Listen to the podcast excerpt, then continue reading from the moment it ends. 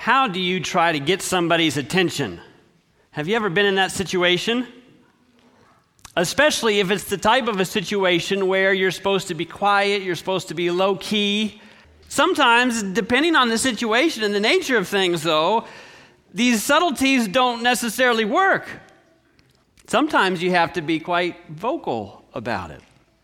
This morning, the title of my message is The World is Asking. And to begin this morning, I want us to turn to Luke chapter 19. And we're going to look at a passage of Scripture, one that you have seen before, but there's an element of this that I just want to, to look at here. We're going to begin in verse 37. Luke chapter 19, beginning verse 37. And there in your Bibles, you will read Now, is he, Jesus, was drawing near the descent of the Mount of Olives, the whole multitude of the disciples began to rejoice and praise God with what kind of a voice? A loud voice for all the mighty works they had seen, saying, verse 38, Blessed is the King who comes in the name of the Lord, peace in heaven and glory in the highest. Now, you might recall from this picture and from reading this story before that Jesus does something quite interesting.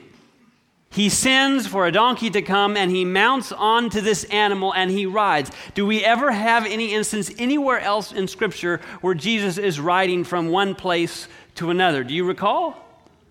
Is this typically the nature of how Jesus works throughout the Gospels?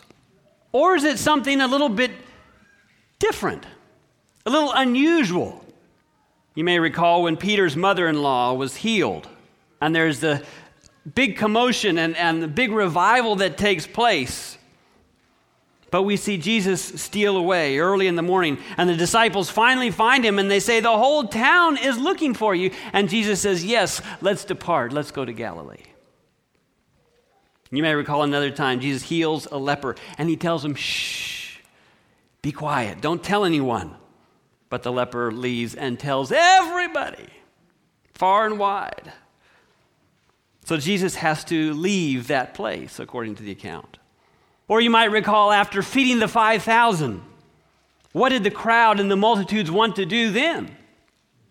Crown him king. And the disciples are saying, Yes, this is what we've been waiting and hoping for. And Jesus compels them to get into the boat, sends them away, and he goes up onto the mountain to pray. Over and over and over, we see Jesus constantly on the move. And I think it's because he knew that his ministry otherwise could very well be cut short. He would be killed much sooner. Yet, here in these few passages, we see Jesus not only allowing, but doing things to somewhat orchestrate this, what we call a triumphal entry to draw attention to himself.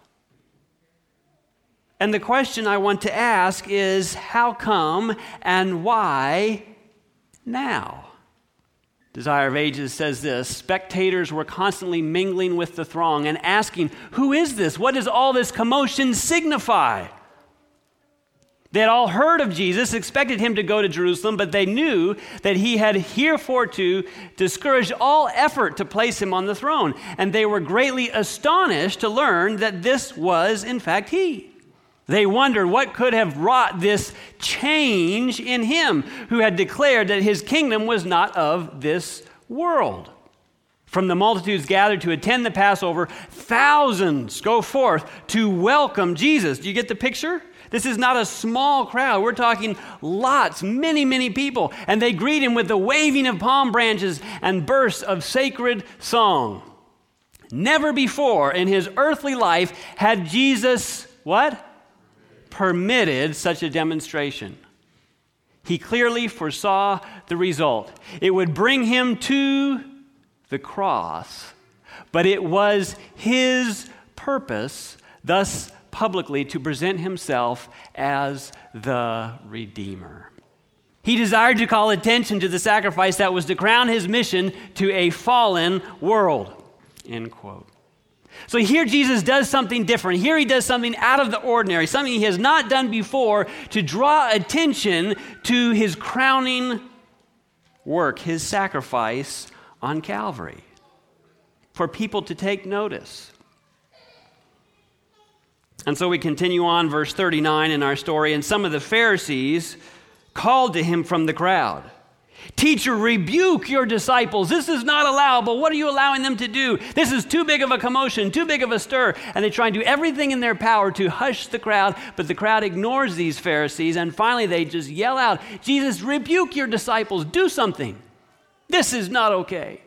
But he answered and said to them, I tell you that if these should keep silent, the stones would immediately cry out.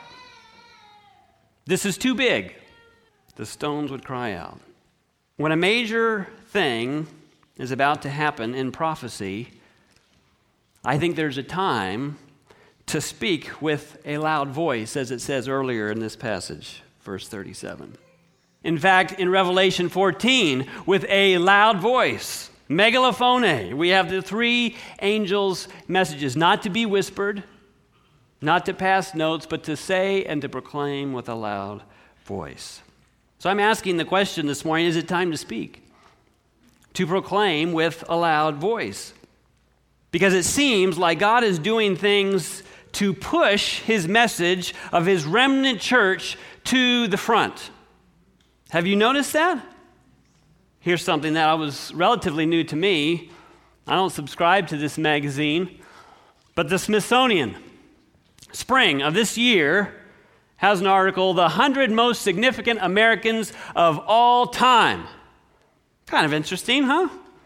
Who made the cut of 100 of the most interesting Americans of all time? Are you curious? I was curious. Some of the ones here we have Christopher Columbus, Abraham Lincoln, Helen Keller, Henry Ford. You see the list as it goes on there. Oprah Winfrey, Billy Graham, Michael Jordan, Bill Gates. Oh, what's the one at the bottom? Ellen White? Really? In Smithsonian, sure enough, two pages. Putting us at the forefront. Kind of surprising that Ellen White would make the cut, or is it? Who's this individual? You know, it's interesting how he talks about his decision to run, and you've probably heard that as well. In fact, in one interview, this one's taken from Time, why Ben Carson is running for president.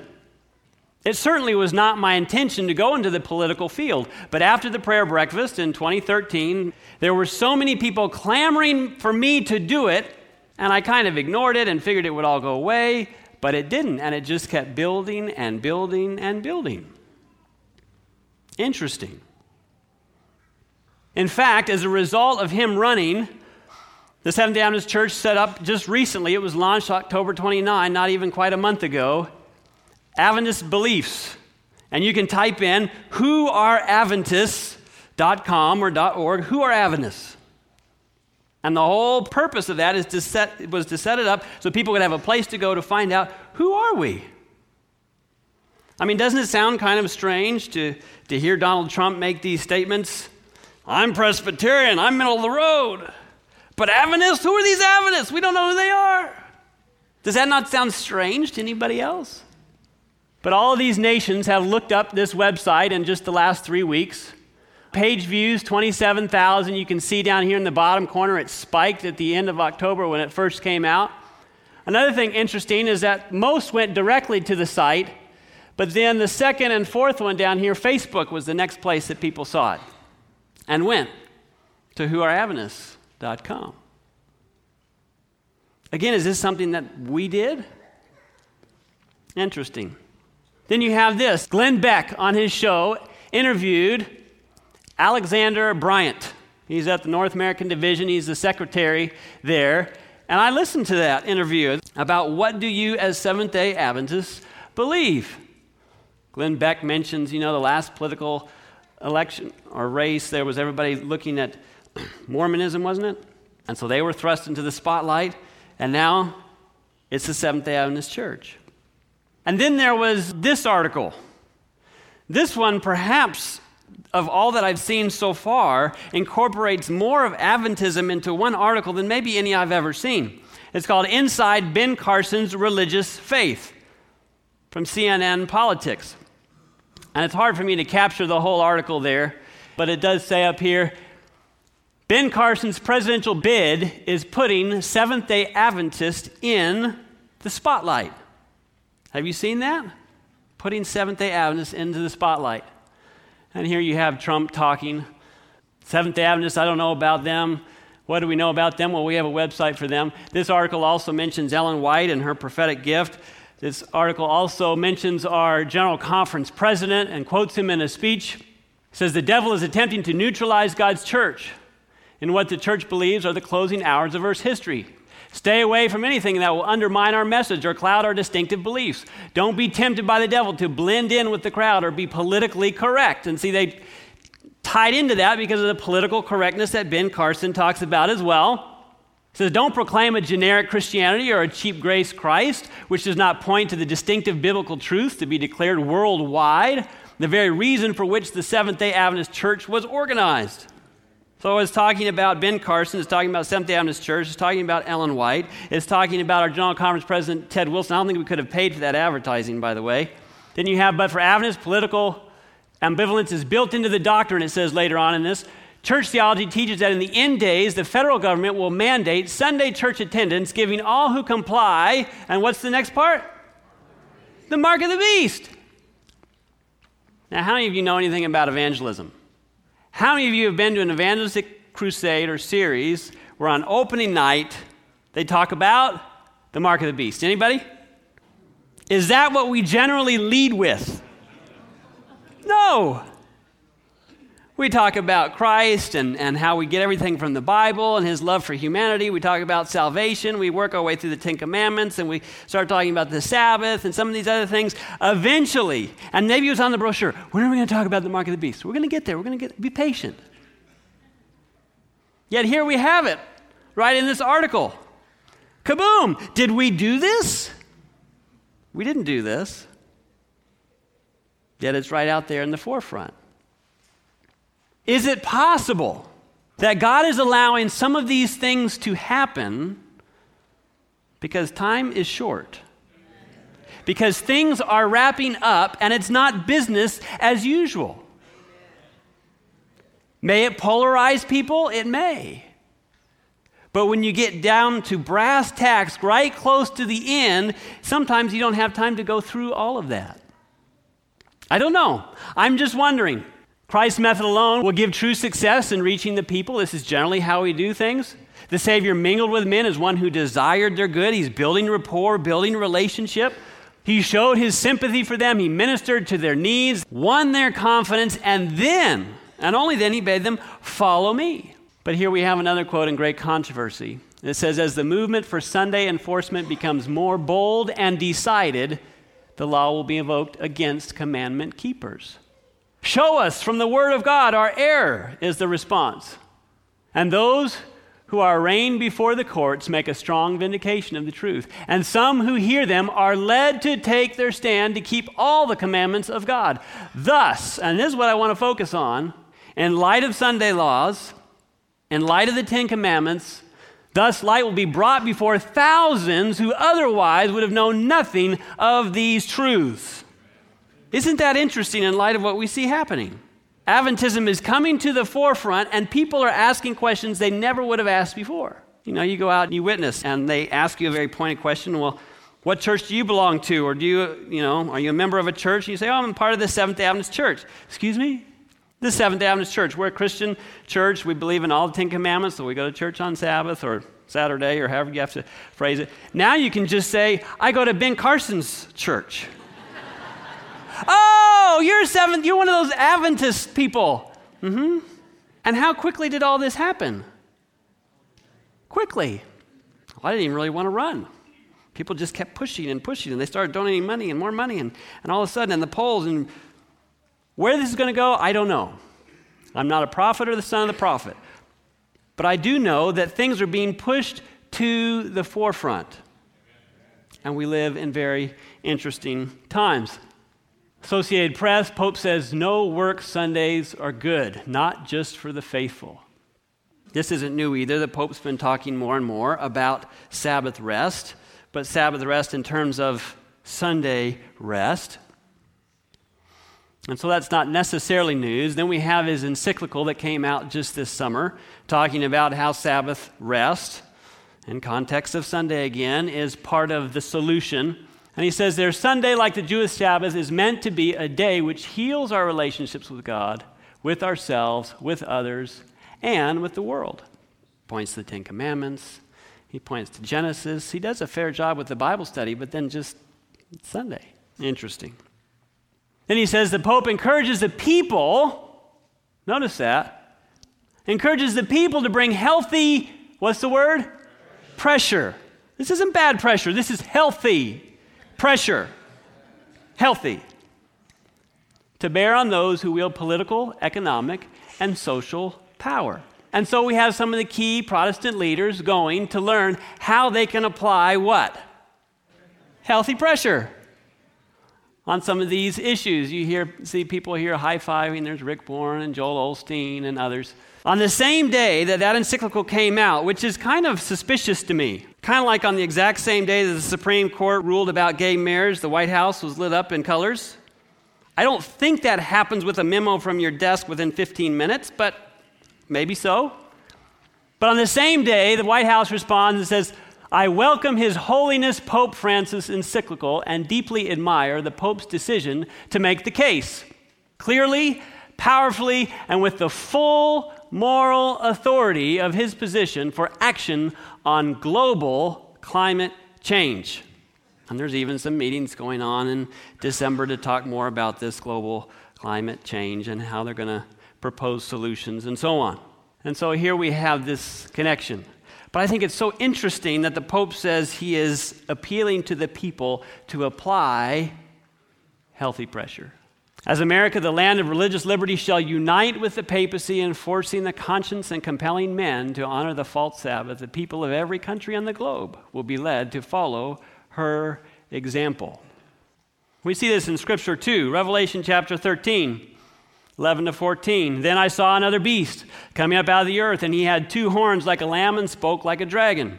Now, this is, can oftentimes take quite a bit of unpacking, and if this is all new to you, please let's get connected and let's unpack some of this. But we recognize this to be the second beast, comes out of the earth. It's the United States, separation of church and state, all of those types of things. But then it says, and he exercised all the authority of the first beast, the Catholic Church, in his presence and caused the earth and those who dwell in it to worship the first beast, whose deadly wound was healed. And we've talked and had sermons about that healing process. It seems quite healed.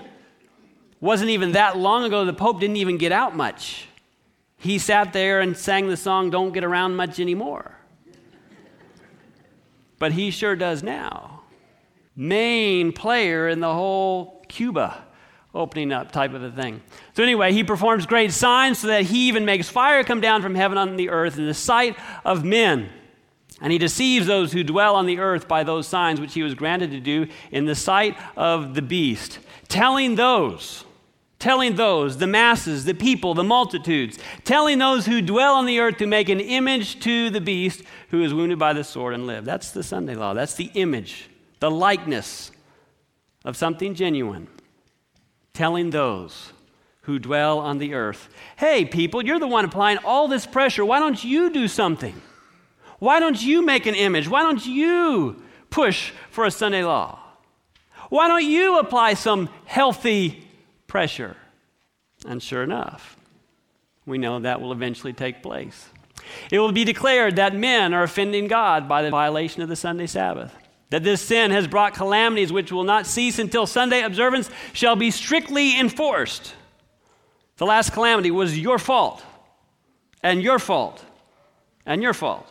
Political corruption is destroying love of justice and regard for truth. And even in free America, rulers and legislators, in order to secure public favor, there it is again. It's not from the top down, there's some influence there, but eventually it's from the bottom up in order to secure public favor, will yield to the popular demands for a law enforcing Sunday observance. And like so many of these things, I don't see them as punctiliar necessarily, but there is a crescendo. Anybody here musical and understands what I mean when I say crescendo? I used to play timpani, and it was one of my favorite instruments to play with the orchestra. The Southern Orchestra was here, same timpani I used to play. I told my kids, and they were so impressed. Someday they won't be impressed by things like that anymore. But with the timpani, oftentimes, it's almost like a cymbal. And you set the note to the right pitch, and when you want to make a big climax to something, you start really low and you grow. And sometimes they give you four beats to grow into full loud sound.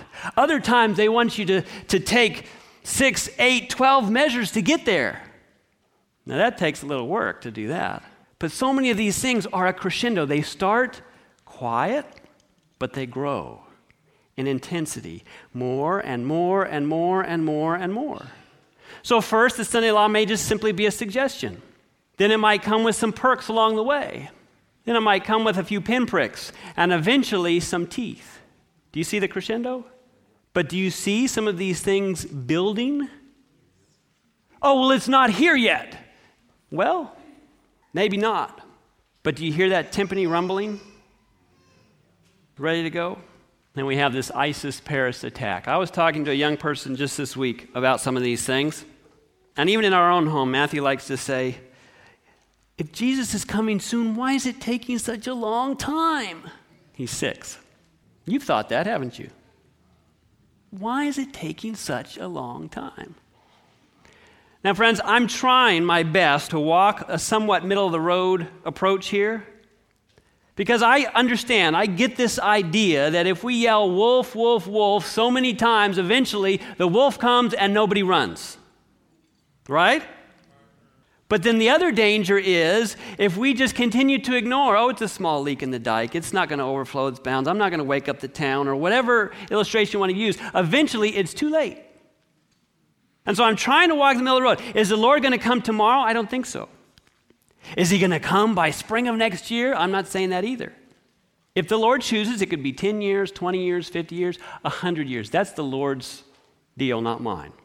But what I am saying is that things are set up in such a way that we're getting awfully close to that tipping point. And at any point, people like to say, oh, our economy has recovered and we're doing so much better, and on and on and on. You talk to a lot of the people that really know, they say our economy is really not doing so much better. And some will go as far as to say, one more big event like Hurricane Katrina, one more 9 11, one more thing of this magnitude, and all the house of cards would come crumbling down. And so, if America comes down, so does the world, more or less, right? Am I being an alarmist? I hope I'm not. And could God delay that? Absolutely. Could He prevent that from happening? Sure, He could. And I don't think we need to be so obsessed with exactly when, but I do believe very quickly just like you heard about this, you know, and just it happened. Boom, it was done. Yet you heard some of the news on this, right? They were trying to sneak into a stadium. If that one guy would have been more successful in sneaking in, we wouldn't be talking about a hundred and some. We'd be talking about thousands and some. My point being, if something happens on a global scale in this country or other countries, very quickly everything could go super, super, super fast. And all of these things about Sunday, all these things that have been suggested.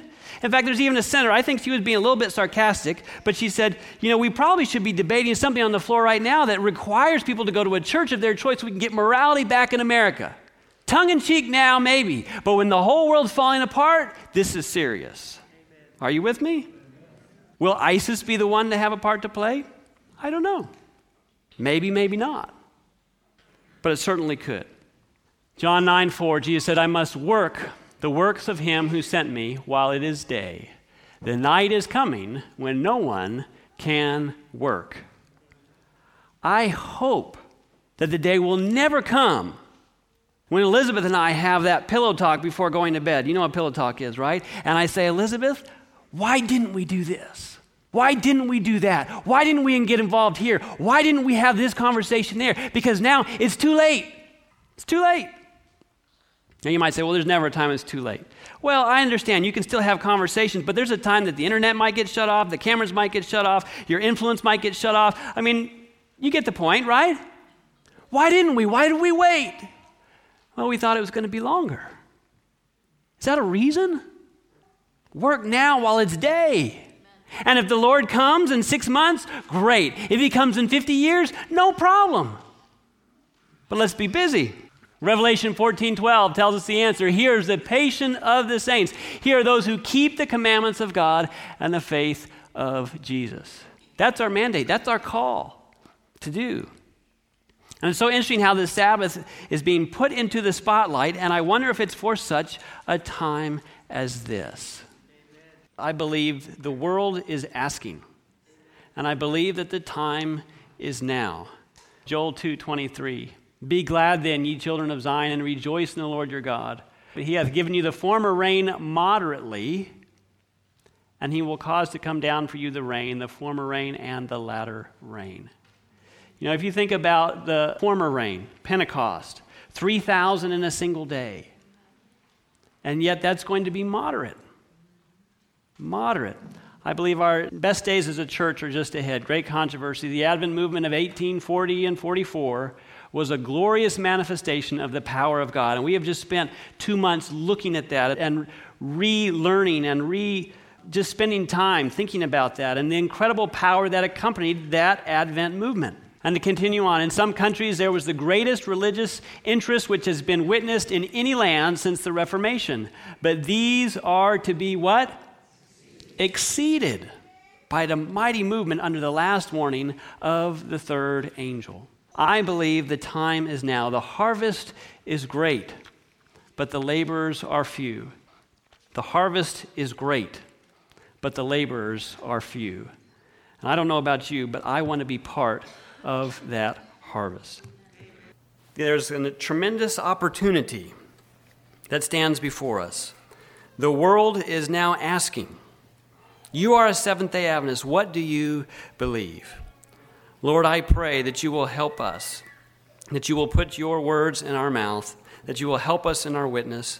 Help us as we reach out to our neighbors and our friends and whatever our sphere of influence to not shrink and cower, but to stand tall in the truth that we have in Jesus Christ and your word. Guide us as a church, guide us as families, and may we be about your business. For the harvest is there before us. In your name we pray. Amen. This media was brought to you by Audioverse, a website dedicated to spreading God's word through free sermon audio and much more. If you would like to know more about Audioverse, or if you would like to listen to more sermons, please visit www.audioverse.org.